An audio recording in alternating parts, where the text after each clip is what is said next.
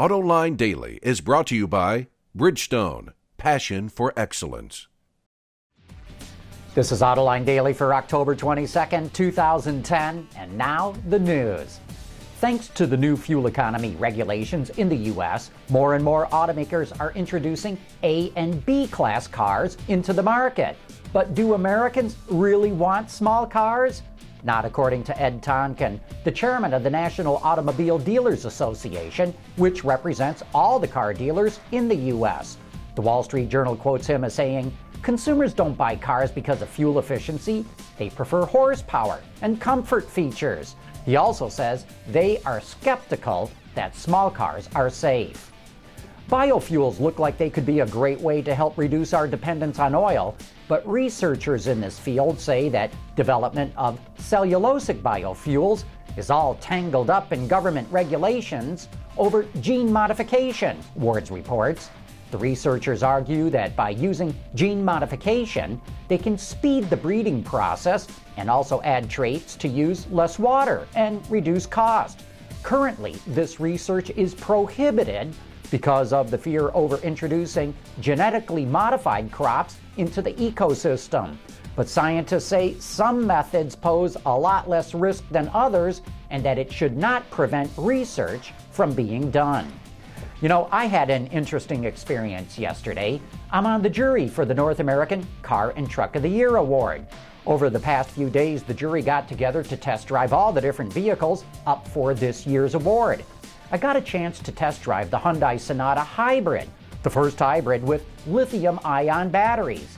After driving it for a while, I decided to test it against the base Sonata GLS without any hybrid technology.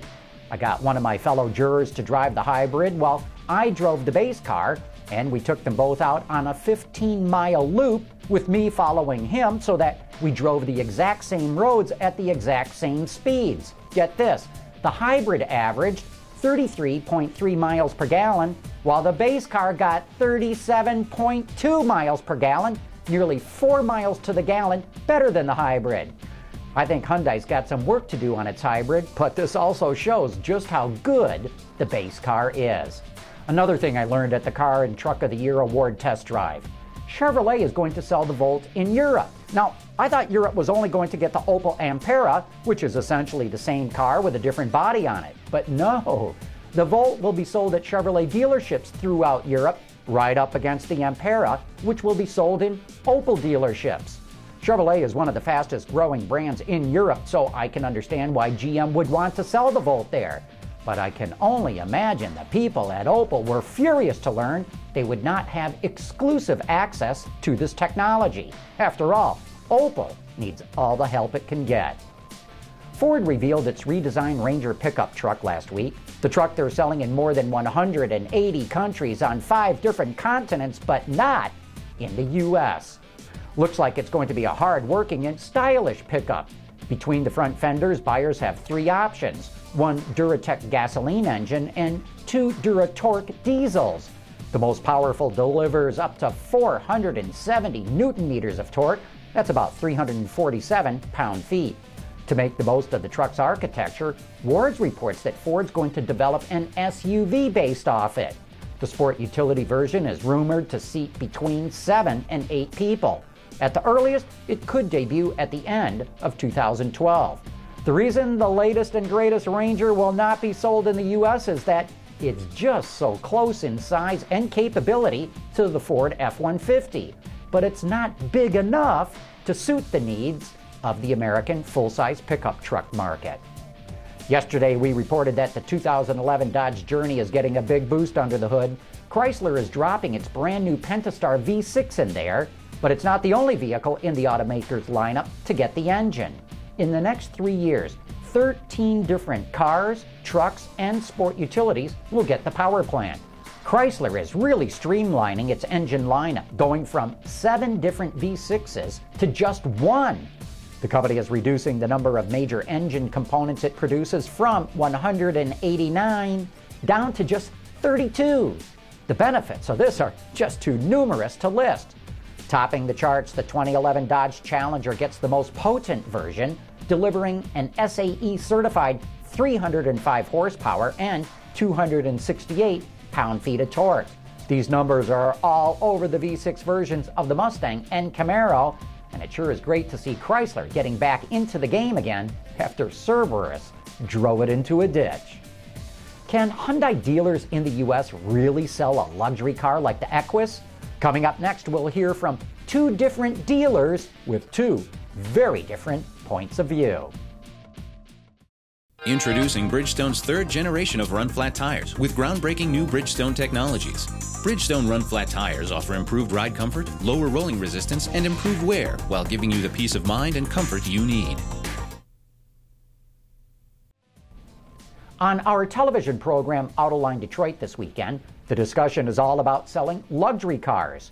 Joining me for that discussion are three dealers, including Ken Meade from the Meade Lexus Group, which sells Lexuses, Chris Consiglio from the Idle Dom Motor Group, which has BMW and other brands, and Rob Kurnick from the Penske Automotive Group, which handles many different luxury brands. In the following clip, we talk about whether or not Hyundai can be successful selling its new luxury car, the Equus. What do you make of uh, Hyundai coming in with this Equus? And to your point, you said you had 100 loaners, you've got iPads for your customers to play around with. The iPad comes standard in the glove box of the Equus. They say that you, as an owner or as a customer, will never have to step foot in the dealership. They'll send somebody out to your house, a salesperson, so you can buy it through them. Although I guess in some states it's not legal to purchase a car except in a dealership. And then they say you'll never have to bring in the car for service. Uh, we'll drive the loaner to you.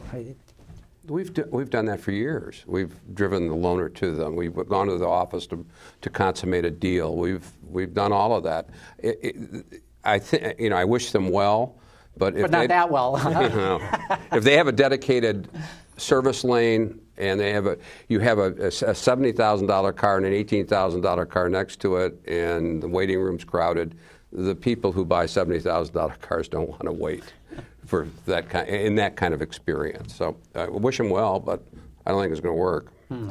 Do you think it's going to work, Rob? Well, it, it, it's exactly right. But you know, the luxury segment has been doing that for, for quite some time. So they probably same sort of thing, going same, out to people's homes yeah, so they can yes, purchase a car. Yeah, that's right. I mean, maybe not purchasing the car, more on the service side. It's mm-hmm. clearly been out there, but um, a little less on the purchase side. And uh, that is that is generally what the expectation is, I think, for the most part. Uh, Hyundai is is very very interesting. I mean, you, I don't think you can ignore what they have been able to accomplish so far. I mean, you look at the retail sales this year versus last year, and it's terrific and tremendous, and their decrease of their fleet and, and their focus on that upper segment. So I don't I don't count them out. As a matter of fact, you know, I like them. I, I would I, I kind of go with them. I think they are going to be successful. By the way, you can watch that entire show, and it's a good one, on our website at AutolineDetroit.tv. And that wraps up this week for the top news in the global automotive industry. Thanks for watching. We'll see you Monday.